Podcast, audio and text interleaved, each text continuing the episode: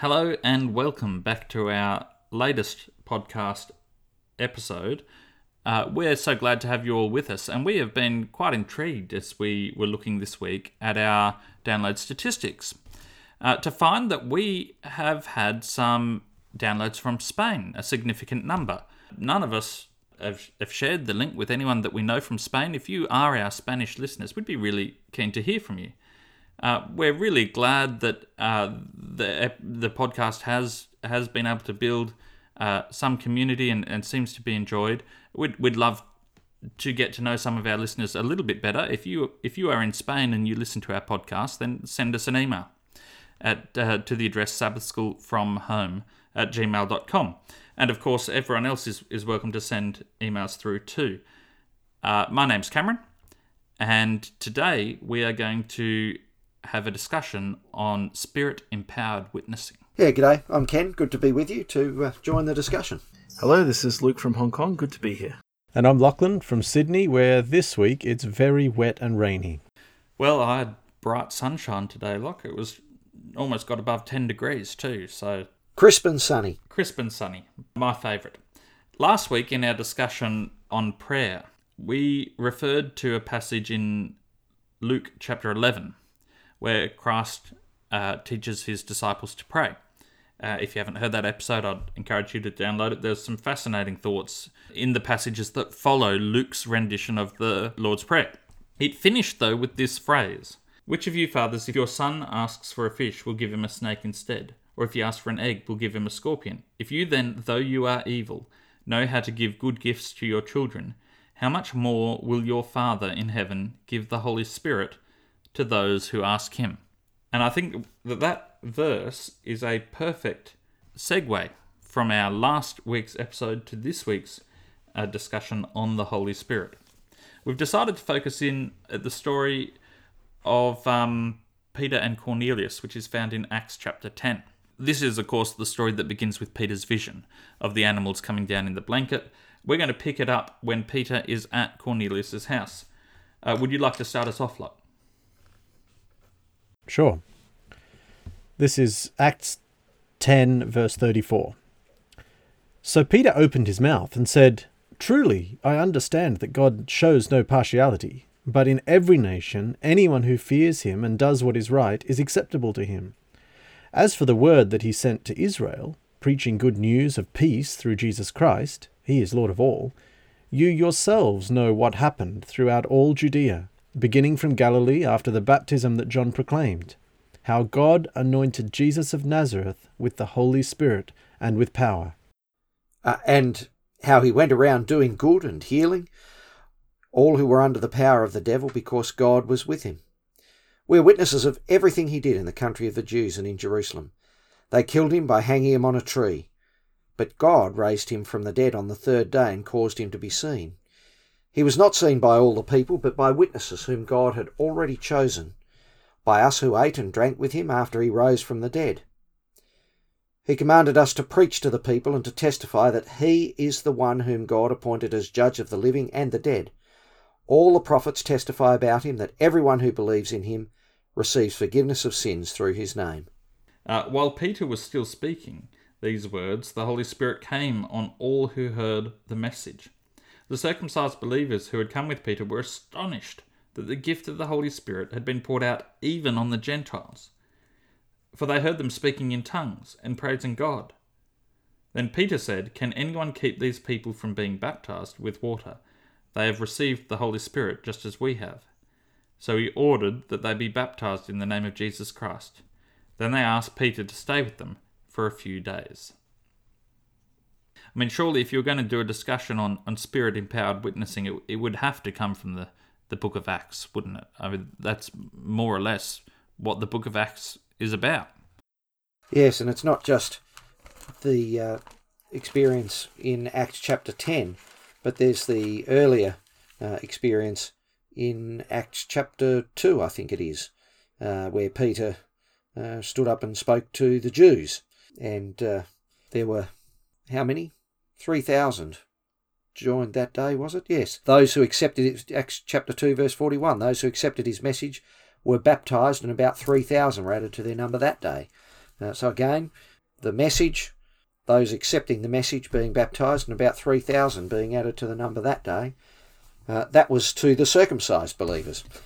The sort of distinction between the Jews and the Gentiles is very much exaggerated in the passage we read. You know, they were astonished. It's not just the believers who had come with Peter, it was the circumcised believers who had come with Peter. So the story accentuates their Jewishness, as it were. They were astonished that the gift of the Holy Spirit had been poured out even on the Gentiles. Mm. Yeah, it's funny. It's funny that they react that way, because right at the start of Peter's little talk or sermon here, in verse 34, Peter says God shows no partiality, and then in verse 35, but in every nation, anyone who fears him and does what is right is acceptable. And of course Peter's saying this before the passage that we've just read out. Peter's had a vision in which he's really been confronted by this idea that some of the categories of what is in and out, what is right and wrong, that he's grown up with are not as helpful in this era of Christian living after the impact of the ministry of Jesus Christ. So Peter, it seems in this story, is perhaps not quite amazed. But those who were with him were. Oh, very much so. In fact, there's an interesting phrasing here. Peter says in verse 47, a question with a very strange construction. He says, can anyone withhold water for baptizing these people?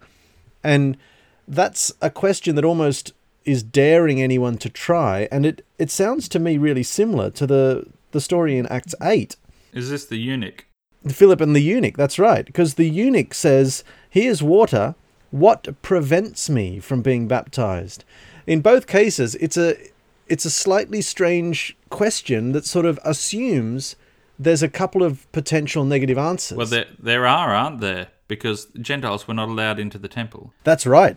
And in fact, eunuchs weren't either, and under the law from Leviticus and Deuteronomy. So in both cases, the question being asked that way is encouraging a good, diligent, first-century Jewish, or at least someone aware of Jewish culture, reader to bring to the forefront of their mind a couple of really good reasons that then don't even get addressed in the narrative, both in the story of Philip and the Ethiopian eunuch and here with Peter and Cornelius. The question is asked, but it's not answered. Well, indeed, it does get addressed in the next chapter. It's not answered in that moment. No, but Peter was certainly anticipating what he faced when he went back to Jerusalem, where the circumcised believers criticised him. You went into the house of uncircumcised men and ate with them. And then Peter had to explain it to them. And I almost get the sense that by asking this question of those circumcised believers who were there, he is providing himself with a little bit of backup for when he gets back to Jerusalem, so that he can say, well, look, I asked everybody there and they all thought it was okay as well. Exactly. That's a subtle art that every teacher knows well. The surest way to protect yourself as a teacher is to say to your students, anyone who has help can ask, anyone who has questions can email me anytime and ask for help, and you know that they won't, because students never ask for help. But it protects you as a teacher. Maybe this is a sort of a rhetorical question he's thrown in so that he can bring it back at a later stage and say, hey, remember I said. But the same phraseology is used in chapter 11, verse 18, after Peter has explained himself to the Jews. When they heard that the Holy Spirit had been given to Cornelius and his household, they had no further objections and praised God. So good on them. They overcame their prejudice, saying, so then, God has granted even the Gentiles repentance unto life. Mm.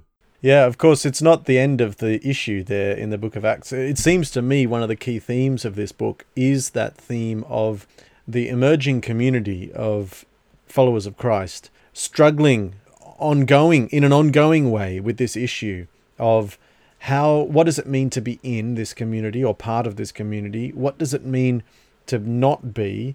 And they struggle with this because, of course, a lot of the simple answers that they had grown up with from a range of different cultures and different backgrounds as the story progresses, it just becomes obvious that they need a new solution to this. But it's really interesting to me, the role of the spirit in these stories. It's fascinating that Peter invokes the Holy Spirit right back in his description of Jesus' ministry. In verse 38, after John proclaimed, and how God anointed Jesus of Nazareth with the Holy Spirit and with power. It's connecting that anointing with the Holy Spirit, that being empowered by the Spirit, right back to Jesus and Jesus' ministry. And then, of course, it's coming upon the Gentile believers here. In verse 44, the Holy Spirit fell on all who heard his word. And we know from the earlier chapters that has happened earlier in the book of Acts as well. Yeah, I don't think it's the interaction with the Gentiles which is causing the stress. I think it's this consistent surprise they have at where God's Spirit is cropping up. In what I'm trying to say is that in that time, Jews would have avoided Gentiles, but there were Gentiles around. I mean, there were Romans garrisons in Jerusalem. They would have had trading partnerships with the Greeks, and they would have been on speaking terms. Many Jews would have had friends or acquaintances or people they dealt with regularly who were Gentiles. So it's certainly unusual to stay in their house. That wouldn't happen. But it wasn't like meeting a Gentile was an uncommon thing for them. But meeting the Holy Spirit, and this Holy Spirit's turning up everywhere. That's the real puzzle for them.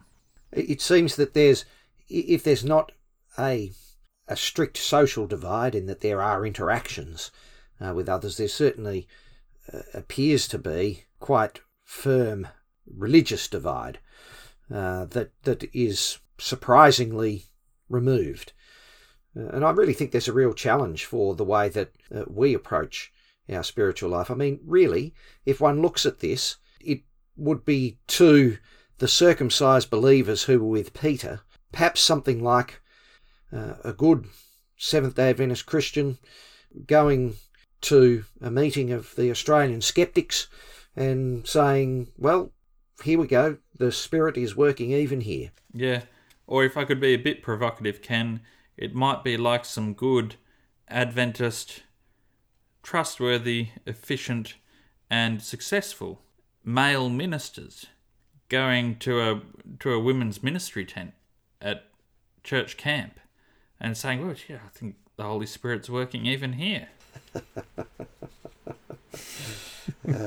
I think they would be very well aware that was the central core of the Holy Spirit's work in any camp meeting. Yes. In any case, there's an interesting question that occurs here, because so often, remember, the lesson is broadly looking at spirit-empowered witnessing. And so often, I mean, even the way that I would pray by default, you know, if I was about to talk to a stranger on the plane, which is one of the sort of, you know, well-known occasions, someone's trapped there. Back in the days when you flew, someone's trapped there beside you and you can talk to them for hours, so why not? Good opportunity for witnessing. But the sort of prayer that I would instinctively pray there would be to ask the Holy Spirit to be present, or perhaps even ask the Holy Spirit to help me. It's fascinating, because what Peter does here is he proclaims a testimony about his experience with Jesus, and then the Holy Spirit falls upon the people who've been listening to him. The Spirit is certainly empowering this ministry, this witnessing, but not necessarily directly by superheroing Peter, but sort of by stepping in as an external factor in all of this beyond Peter. I don't know, am I getting at something? Am I maybe just have the wrong picture from childhood growing up, that witnessing, when we say spirit empowered, I sort of automatically think of it empowering me as the witnesser, whereas here it's empowering the people who are hearing. Yeah, I think that might be partly because that seems to be the message that we get from Acts 2 when he addressed the crowd there. I think there was a reference to, you know, this was after the Holy Spirit had come upon them and they began to speak in other tongues as the Spirit enabled them. So there's that Spirit enabling work there in Acts 2.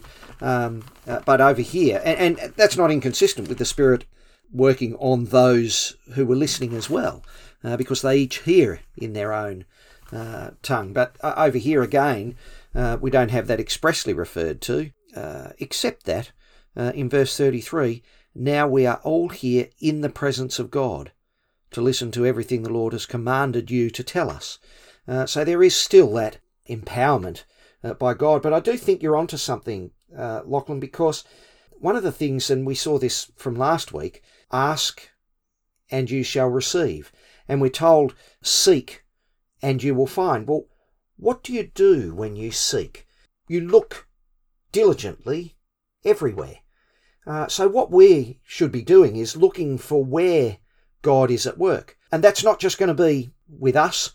He's going to be working everywhere. This is his world, and we ought to be looking for the places where he is working. Sometimes that will be in the church.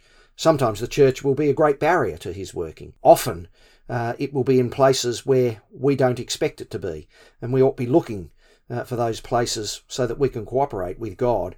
And when we do, there's no excuse for failing to recognise the Holy Spirit. One of my favourite works is The Theatrical Tapes of Leonard Thin, which is written by Adrian Plass. It is a fictional account of his church attempting to put on a play for a local drama festival, where all the local churches are pulling together and they're all going to put on plays, and there's going to nominally going to be a prize, but it's going to be a fun evening where everyone, you know, the churches all mingle and put on a play. And Adrian's church has decided to put on a play about Daniel in the lion's den. And everything is going wrong. The personalities in the church are all clashing. There's disagreements about casting. There's the old lady who's in charge of the costumes, who's a little bit senile, goes to the costume place on the day and they don't have any lions, so she brings duck costumes instead. The thing is a schmozzle. And it ends with all the people in the church having to accommodate these differences and make the best of it. And they're out on stage and they don't know what to do. And there's these three ducks growling in the lion's den. And they start improvising on the lions and cracking jokes and making it up as they go. And you know, prejudices that have built up throughout rehearsals are melted away. And they just sort of do the best they can. And the audience thinks it's hilarious. They think that all the dithering that's happening on stage is a carefully rehearsed sort of satire, that it's comedic genius. And they're all in stitches as these ducks are bobbing around on stage, and they win the prize. And after it all, Adrian Plass is confronted by the person who wrote the play. And he thinks, oh, this is appalling, because we've just butchered his play terribly. And he apologises. He said, look, I'm sorry. The whole thing's been a bit of a failure, really. You know, it really was a mistake, and we're so sorry to have mucked up your... And the guy interrupts him and says, a failure? He said, no, it couldn't possibly be a failure. You know, Victoria Flushpool, who's one of the members of the church, is very stern and unyielding and critical of others. And, you know, she was up on stage laughing. And, it, you know, maybe God just really enjoyed... making you all rub shoulders against each other. On what grounds do you say this was not a success? On what grounds would you say that God's Spirit was not involved in this process? Just because it turned out completely different to how you thought. It has made you see each other in a new light. Surely that's success. One thing that I have, I think, learned over the last few years, and... it may at times be a little bit unfair, I wouldn't deny that, but it is a deep mistrust of people overusing, and again, in my opinion, overusing the Lord's name to describe their plans. It's a very common sort of language pattern in the Adventist church, these sort of phrases about, well, God led us here and God is working there and God did this and God did that. God opened a door. Usually God opens doors. Yeah, and I have a particular distrust for it when it's used in the context of one particular person telling another particular person about how they are quite certain that God has done this or that in that other person's life. Because I think it's one thing to see the hand of God working in your own experience. And that's good.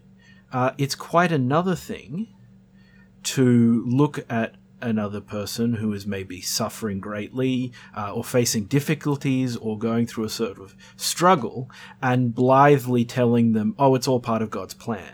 Because are you really the one who's in a position to confidently say that? How much of God's plan does any of us as an individual know to that level of detail? And B, is this the most loving, comforting thing that you can say to a person who is suffering? That, oh, well, you have cancer, but I'm sure it's part of God's plan. That sort of thing bothers me a lot because I have seen it cause tremendous suffering in church members and non-church members and believers, and I've seen it drive people away from the church because it's so lacking in empathy, and it's there's an arrogance to it, and I think we can sort of do it unthinkingly because it is sort of part of the church culture to talk this way. But I do wonder if it is not a form of taking the Lord's name in vain. Certainly, one of the themes from the Book of Acts is that we ought to be very careful about how confident we are exactly of what God's Holy Spirit is doing. When you described what you did, I immediately thought of this passage, which is from a separate Adrian Plass work, and it's a mock interview. And the interviewer says, Mr. Williams, you and your wife have a recent experience of seeking guidance. Tell us about it, will you? And William says, well, what happened was we tried one door that we thought the Lord was opening for us, but when, as it were, we pushed it, we found it was shut. So we tried another door, and this time it did open. So we passed through, and on the other side there was another door, but this one was shut like the first door. And when we turned around and tried to go back through the previous door, that is, the second door, we discovered it had shut behind us. So we were, in fact, trapped between the two doors. So we had to climb out, as it were, through a skylight. We came down through another skylight and found ourselves in front of a door. This door was slightly ajar, so I pushed it, but it was on a very strong spring. It swung back and hit me quite hard in the face. Anyway, it goes on for a fair bit after that. But, Adrian Plass does have an excellent way of making fun of the language of the church. Yeah. Without making fun of the church necessarily, because the reason some of these metaphors and some of these ways of speaking are employed is because they must be at times accurate. But it must certainly be the case too that we sometimes overdo it. Peter and the disciples and the New Testament church are confronted fairly frequently, but it doesn't begin then, of course. It begins in Christ's ministry. Christ, while he was on earth with Peter, was saying many things that must have made a lot more sense to Peter after this experience with Cornelius, retrospectively. All the things, we commented a few weeks ago about Jesus deliberately passing through Samaria to meet and talk with a woman there. There's the Syrophoenician woman. There's the Roman centurion, where Christ rebukes the Pharisees and basically tells them he'd be relieved if they had at least as much faith as this centurion. He hasn't found faith like this centurion's faith anywhere in Israel. And Paul speaks about the lack of distinction, the equality of all humanity before God in Colossians 3 verse 11. There is no Greek or Jew, circumcised or uncircumcised, barbarian, Scythian, slave or free, but Christ is all and is in all. Well, I think it also says a lot to about the growth of Peter as a Christian and as an individual. When you contrast his action and reaction and words here to the way he was, back in the Gospels, that he very quickly cottons on to the lesson here, as it were, and guides the other Jewish believers involved in a way that Christ, once guided him. And it's really nice to see. Mm. Something interesting is occurring to me as you're describing that process of transformation. We so often think of witnessing as being an activity where we are asking someone else to change, usually to be more like us. But what's happened here in the story of Peter is that Peter has had to transform enormously in his thoughts, in other words, sort of doctrines, you know, his idea structure has had to transform enormously. His cultural attitudes and his rituals and behaviours. And what I'm hearing here is an interesting challenge. Throughout history, there have been times, we often identify them retrospectively as being times of prominent leading of the Holy Spirit, where people have changed their ideas and their habits and their behaviours significantly. And then those times get followed by eras where subsequent people, subsequent generations, attempt to preserve those insights, and it almost becomes fossilized until it reaches the point where something snaps. So I'm thinking here, the Acts Church are people who are being culturally and doctrinally transformed by the Holy Spirit as they participate in witnessing. And if in our own church, the early Adventist pioneers, by definition, none of the early Adventist pioneers were born Adventists. So they all ended up where they were because they changed in some way. They changed some of their thinking on things like eternal conscious torment and day of worship and other key ideas, but they also changed various elements of their daily rituals and habits. And it's an interesting challenge to think, what is the change that I should be engaging in order to be following the leading of the Spirit today, but I'm resisting because I think I'm trying to defend the insights and the change that happened 5 or 6 generations ago? It's a strong point, Locke. And you began by saying that we look back retrospectively and identify periods when the Holy Spirit was active. In this story, Peter was not looking back retrospectively. He was identifying God's Spirit. He was living in it right then and now. You know, your comment that witnessing usually involves an expectation that other people will change and become more like us speaks to a theme we made in a recent episode about the fact that perhaps we should be more transparent about our needs when we witness, that we really do hope to benefit from people joining our church, because our church has deficiencies and needs that they can fill. The question is, does the Adventist church believe it has needs? And does the Adventist church see that it is in a moment just now when God's Spirit is active?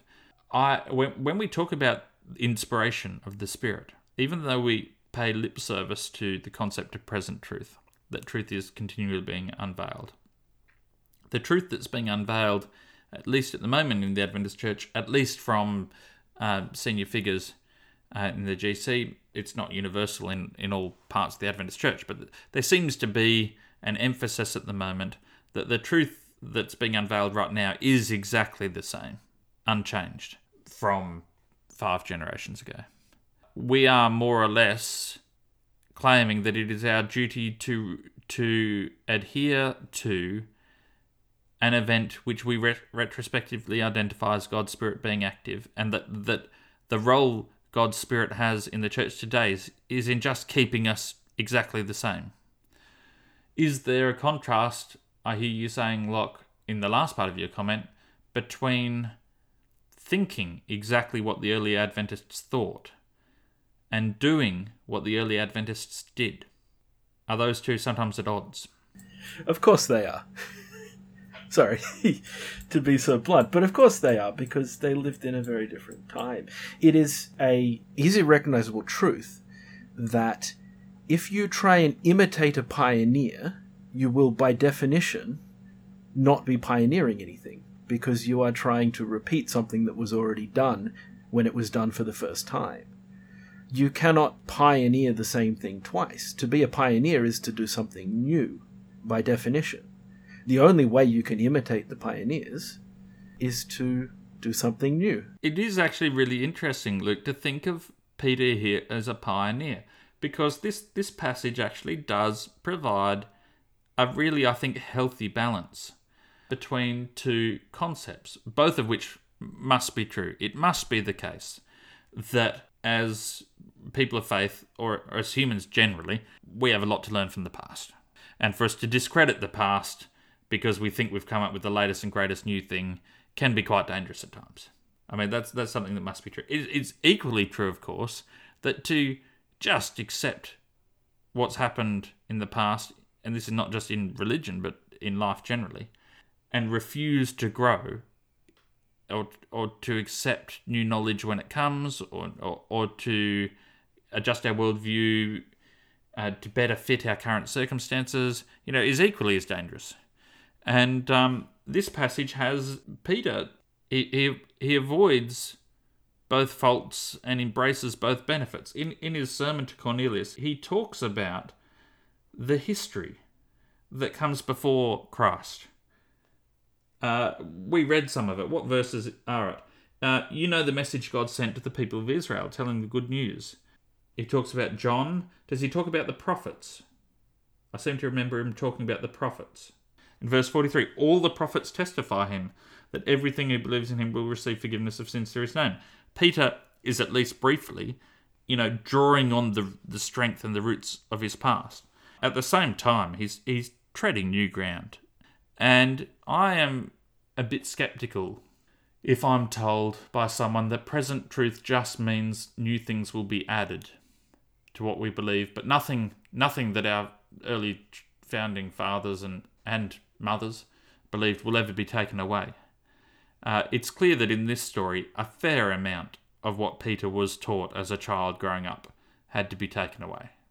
Yeah, or at least seen in a very different light, and in some cases, not taken away, but shuffled to a different place on the priority scale. Mm. I think one of the risks, and I say this, well, I say it somewhat reluctantly, I think, but I think one of the traps that we as a church are falling into is to codify our beliefs, to codify our doctrines, to codify our rules for living, and use those things as a substitute for relationship with the Trinity. And perhaps even codify our culture. Quite. All of those things. And to have a confidence in our version of the truth, rather than to place our confidence in God and his work in the world. I like your phrasing there, work in the world, Ken, and it links back to your identification of the word seek in "and you shall find" that we read in Luke 11 last week in our podcast. Jesus says a lot that we should be seeking the kingdom of God. And I've often wondered what we think that means. There's a lot of different things you could do with that, but the verb seek does seem a little bit unusual there in a lot of the ways that I normally think about the kingdom of God. And you described the words God's action in the world, what God is doing in the world. And I just wondered to myself how different witnessing would be if, instead of coming at it with the mindset of, I have something, the truth, or, something that you need, you don't have it, and I am looking for an opportunity to give it to you. How different is that from an attitude of, hey, I'm on the lookout. I'm seeking the kingdom. I know that the Spirit is out there working. The book of Acts tells me about it. Lots of eras of Christian history tell me about it. Even some of my own life experiences have awakened me to the fact that the Spirit is out there in the world working and moving. And I am, as part of being a follower of Christ, I am actually participating in a life of seeking that. And whenever I see it, a little pocket of it, like my non-religious PhD supervisor that I had, who was the coordinator of postgraduate students in physics, and treated that role with a huge amount of pastoral care for PhD students in the physics department, but wasn't approaching it at all from a religious motivational perspective. But the way he was interacting with people, there's a little pocket of spirit there. It needs amplifying, perhaps. It's not in its clearest articulation, perhaps, but sure as anything, I've seen a little bit of it there, and I'm attuned to it. I'm looking for it because the verb seek is the verb I have been instructed with. And what you're suggesting, Locke, does not imply that we have nothing to bring. Peter has something in this story that Cornelius doesn't. But it does mean that Peter is a very aware, as a seeker of the Holy Spirit, I mean, that's the thing that validates the whole experience, isn't it, when he finds the Holy Spirit? Mm.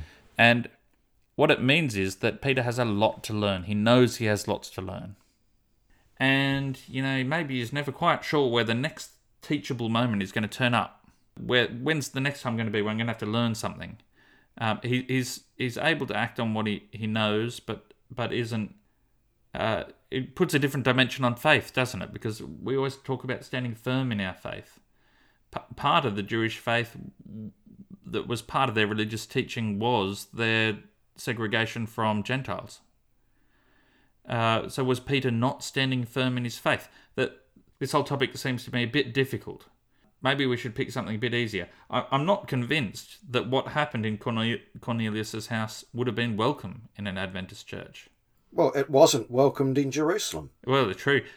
I think we talked about on a previous episode, we talked about the idea that sometimes there's more faith required in changing your mind about something as a result of being led by the Spirit than there is required to continue holding a view.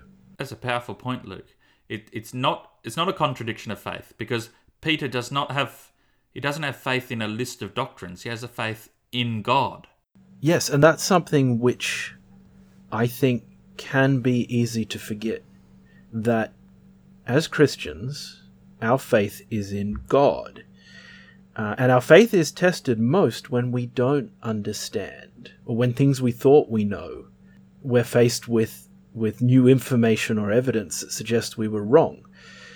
At least in my experience, that has been when faith is tested most. The faith is, and if the faith is not in God, and rather the faith is in a doctrine or an organization, that is when the faith is broken and lost. Because when you put your faith in the wrong things, it doesn't survive that sort of transition. Do any of you know the origin of the Adventist tradition of using the word witness in its established meaning as evangelism? I don't. No, I don't. Because I'm thinking about the grammar around it and what it actually means. Because if the literal meaning of the word witness is to observe something, which comes back to what we were talking about with the fact that Peter observed something new and came to a new conclusion, changed as a result of it. His witness was literally witnessing something from God. I like that, Luke. I think that's superb.